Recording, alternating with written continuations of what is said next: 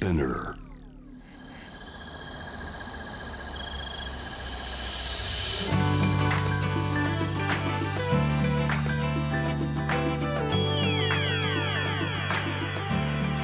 ENEOS フォー Hour Earth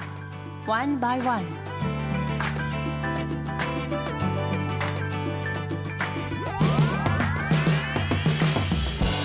エネオス フォー Hour Earth One by One、 ナビゲーターの堀田茜です。この時間は素敵なゲストをお招きし、地球のより良い未来の実現に向けた エスディージーズ について皆さんと一緒に学んでいく時間です。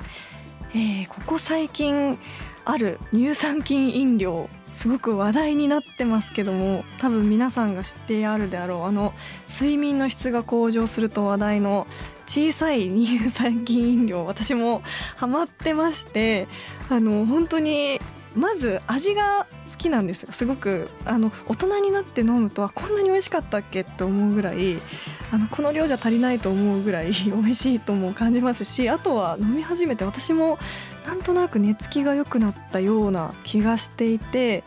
あの、あと腸の環境もすごい良くなった気がします。多分まあ個人差はあると思うんですけど、あとはドラマのキャストの皆さんもみんなやっぱ健康オタクな方多いんですけど、続けて飲んでるっていう方も多くしたので、やっぱりいいんだなっていうのを最近感じて、これからも続けたい習慣なんですけど、あのこれから暑くなりますし、また寝苦しくなる季節だと思うので、皆さんもぴったりのあの自分に合う飲み物、何か見つけてみてはいかがでしょうか。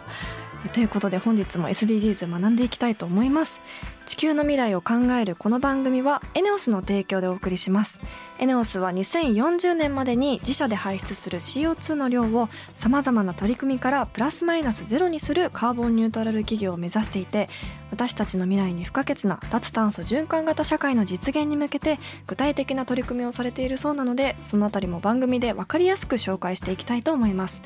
そしてこの番組は ジェイウェーブ をキーステーションに エフエム ノースウェーブ、ジップエフエム、エフエムはちまるに、クロス エフエム、ジェイエフエルご 局をネットしてお送りします。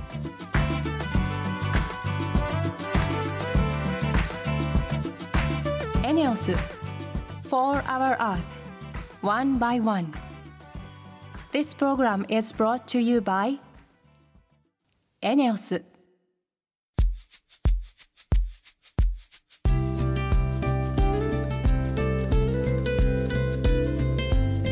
フォー Hour Earth One by One、 本日のトークテーマは目標いち、貧困をなくそうです。今回は誰かに不要とされているものは他の誰かにとって欲しいものがキーワードだそうです。確かに友達がいらないって言った時に、それ欲しいっていうものあったりしますもんね。一体どんな取り組みなのか、いろいろとお話を伺いたいと思います。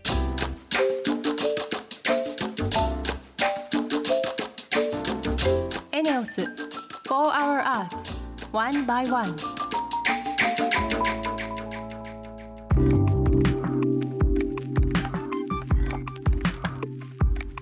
堀田茜がナビゲートしている エネオス フォー Hour Earth One by One。 本日も素敵なゲストの方とリモートでつながっています。株式会社ストックベースの代表、関芳美さんです。よろしくお願いします。よろしくお願いします。本日はいろいろとお話を伺いたいんですが、まずは簡単に関さんのプロフィールをご紹介します。横浜市立大学入学後、ひゃくごじゅうにんを超える学生団体の代表を務めるなど、課外活動を行うほか、目の前の課題を自分たちのソリューションで解決することを目指すために、大学を休学し、同級生の菊原美里さんと一緒ににせんにじゅういちねんしがつに現在のストックベースを設立されました。えー、ということは関さん、今大学生でいらっしゃるんですか？はい、えっと、昨年度休学しまして、うん、今年度はよねんせいに復学しました。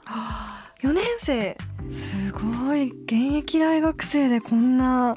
意欲的に活動されてるってやっぱすごいですね。あの学生とこう経営者の両立ってなかなかやっぱ難しいと思うんですけど、毎日お忙しいですか？はい、そうですね、ほとんど本業 の, その仕事の方で忙しくて、あの卒論とかは空いた時間にやってるっていう感じですね。えー、空いた時間に卒論なんて考えられない、はい、卒論だけで手一杯なのに。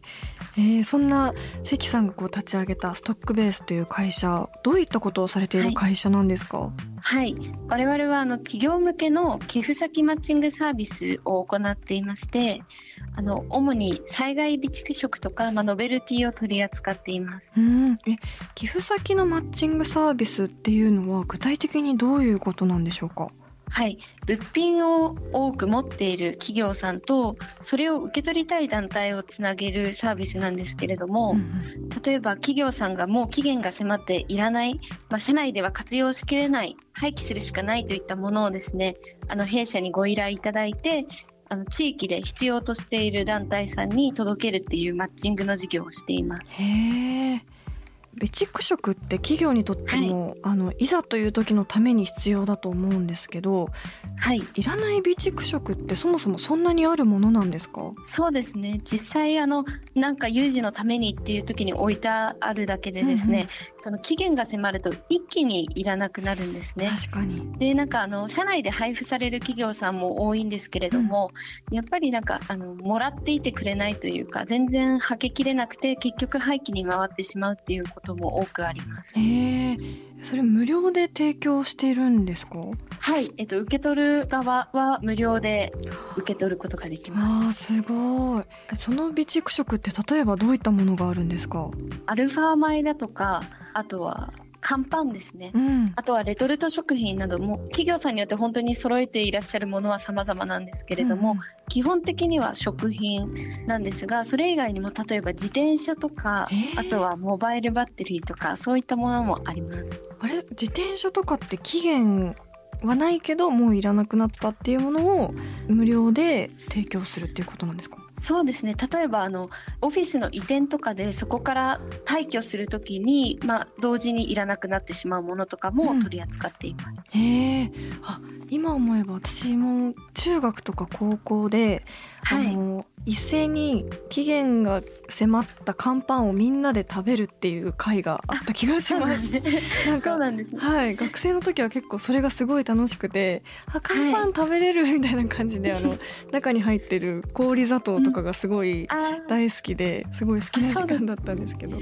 そ, それを思い出しました。そうです、そんな感じです。はい、え必要とされてる方々ってどんな方が多いんでしょうか？主にはフードバンクとか子ども食堂さんが多いんですよ。うん、あとは最近ですとコロナ禍で学生も食事に困っているということで、大学が主催している食支援のイベントだったりとか、うん、あとはあのホームレス支援をしている エヌピーオー 法人さんなど、いろんなカテゴリーの団体さんがいます。うん、確かに必要とされている方はたくさんいらっしゃいますよね、考えれば。はい、備蓄食などが本当に必要な方に届いて、こう食品ロスの削減にもつながる、本当に素敵な取り組みですが、始めたきっかけって何だったんでしょうか？はい、最初はあの企業で余っている営業用のカレンダーから始まっていまして、その壁掛けのカレンダーとかたくさんあるんですけれども、うん、それを高齢者の施設に運ぶお手伝いをさせていただいたのがきっかけで、はい、私たちもスマホでスケジュール管理するので、うん、カレンダーとか廃棄されて当たり前仕方ないと思っていたんですけれども、うんうん、高齢者の方にとってはあの薬の飲み忘れ防止で薬を貼り付けて使っていたりだとか、はい、壁掛けカレンダーならではのあの使い方をされていて、うん、需要がすごくあることが分かったんですね。はい、まあ、このことから誰かが廃棄してしまっているものも、まあ、一歩外に出れば他の誰かにとって必要なものかもしれないという気づきがあり、まあ、そこから物の循環する仕組みを作りたいという思いで立ち上がりました。うん、えー、実際に取り組まれてみて、備蓄食を提供する企業、そしてそれを受け取る方々など、どんなリアクションがありました？企業さんですと、やはりこれまで寄付より廃棄する方が安くて楽だっていう理由で、うん、あの泣く泣く廃棄されている企業さんも多くいらっしゃって、はい、それがその弊社を通すことによって簡単に活用できる、必要な人のところに届けられるというところで、すごくあの好評をいただいています。フードバンクの方々も、うん、あのこれまで寄付の流れって結構企業さんから団体さんに直接あのアルファ米じゅっぱこ入れませんかっていう風に話を電話されたりするんですけど、うんはい、そうするとなんか無料でもらう側のフードバンクとかは断れないっていった心理的なハードルがあって、うん、例えばはっぱこしかいらないのに、うん、あの無料でもらうからじゃあじゅっぱこもらいますみたいな感じで、うん、結局子ども食堂の倉庫に余ってしまったりとか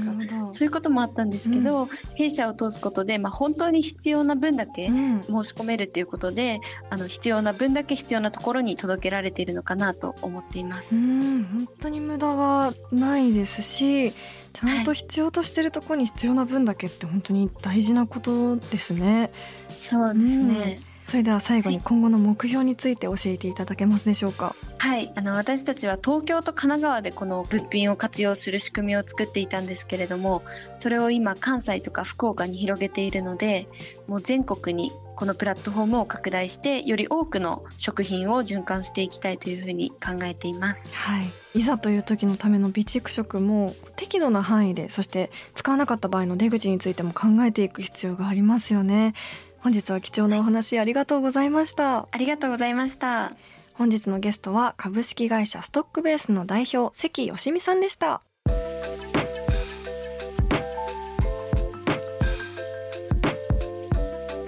イーエヌイーオーエス For Our Earth One by One。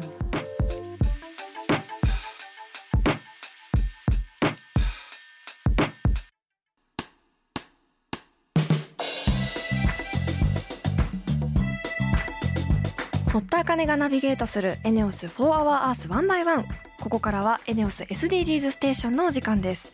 今月のテーマは電気自動車、つまり イーブイ です。ここ数年の間で街中でもかなり見かけるようになりましたよね。先週はその イーブイ に対してエネオスがどんな取り組みをしているのか、内海さんにお話を伺いました。 イーブイ 向け蓄電池交換サービスの実証実験や電動バイク用のバッテリーシェアリングサービス開始に向けた取り組みもされていて、単なる イーブイ の充電だけでない新たな取り組みをされているのが印象的でした。そして今週はこの イーブイ について ジェイウェーブ の大学生専門学生コミュニティワコーズのメンバーが取材してきてくれました。取材をしてきてくれた藤崎大賀さん、よろしくお願いします。よろしくお願いします。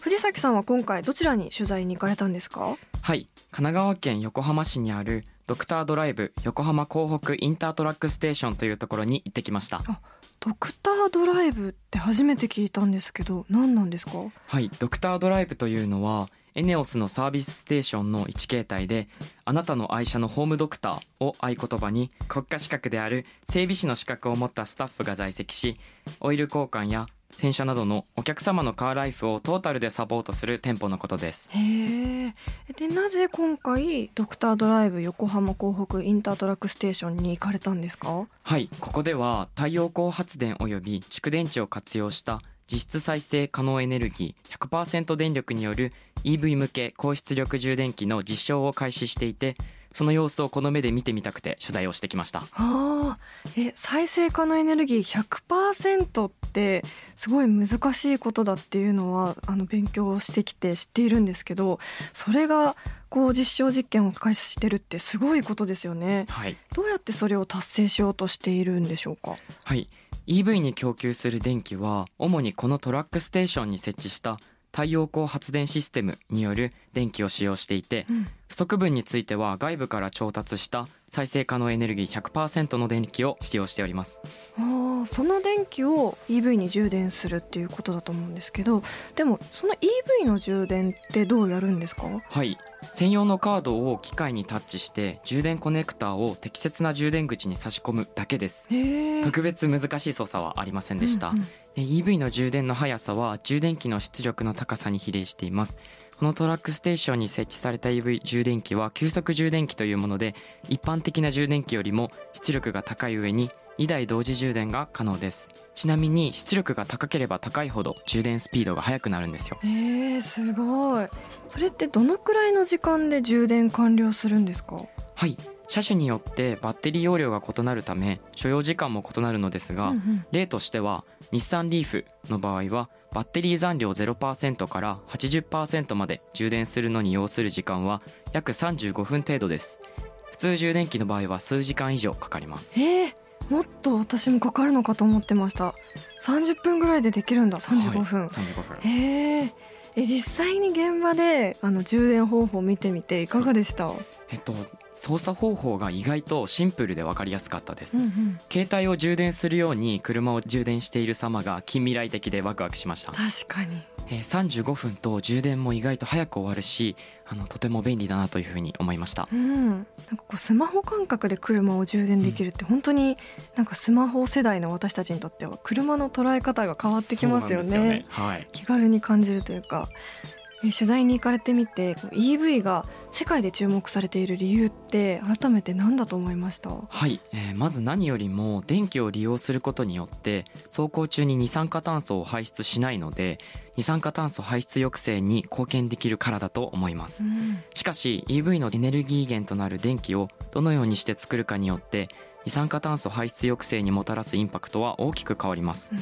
今回の エネオス の実証で言えば太陽光発電などの電気を イーブイ に供給するので シーオーツー 削減に大きく貢献できるものでした。本当にあの イーブイ が広まれば広まるほど街中で充電できる場所が必要なのかなと思うんですけど、 エネオス は今後その イーブイ 充電ネットワークをどういうふうに広めていくんですかね？はい、全国に約いちまんにせんかしょある エネオス のサービスステーションへの充電器設置と他社との協業などを通じてショッピングセンターなどにも充電器を設置することで イーブイ 充電ネットワークの拡充を進めています、うん、具体的には短時間で充電ができる急速充電器をにせんにじゅうごねんどまでに全国でせんき以上、さらににせんさんじゅうねんどには最大いちまんきの設置を目標としているとのことでした。あー、すごい楽しみです。自分たちの住む街で目にする機会も増えるかもしれないですよね、はい、改めて今回の取材いかがでした？そうですね、いくら走行中の シーオーツー 排出量がゼロとはいえ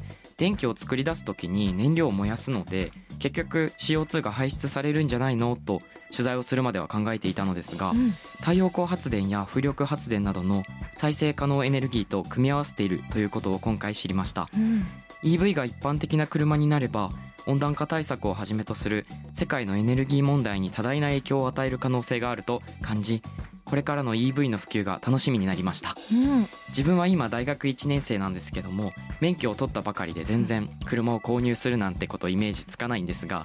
実際に社会人になって購入する際には イーブイ の購入も考えてみようかなというふうに思いました。うん、本当にあの イーブイ への理解がすごく深まりましたし、あの横浜まで取材本当にお疲れ様でした。ありがとうございます。はい、本日は ジェイウェーブ ワコーズのメンバー藤崎さんありがとうございました。ありがとうございました。 エネオス For Our Earth One by One。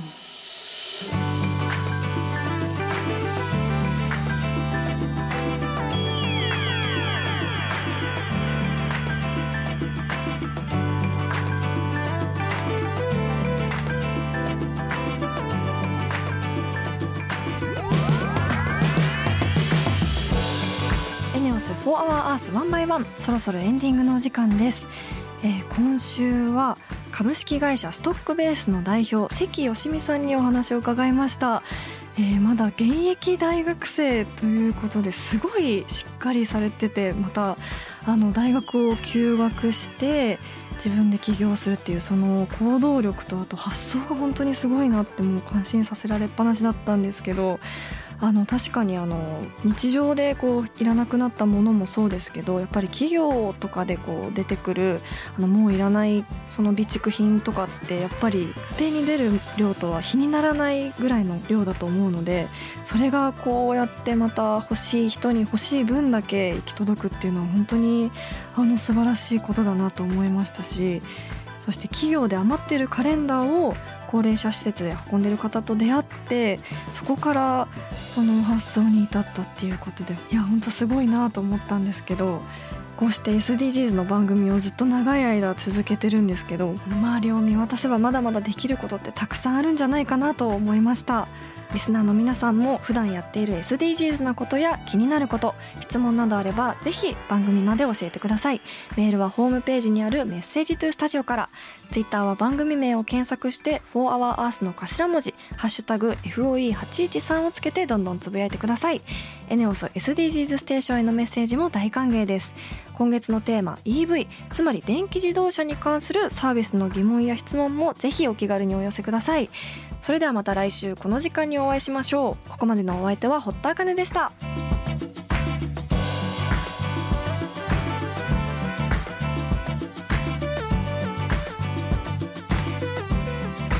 エネオス For Our Earth One by One. This program was brought to you by エネオス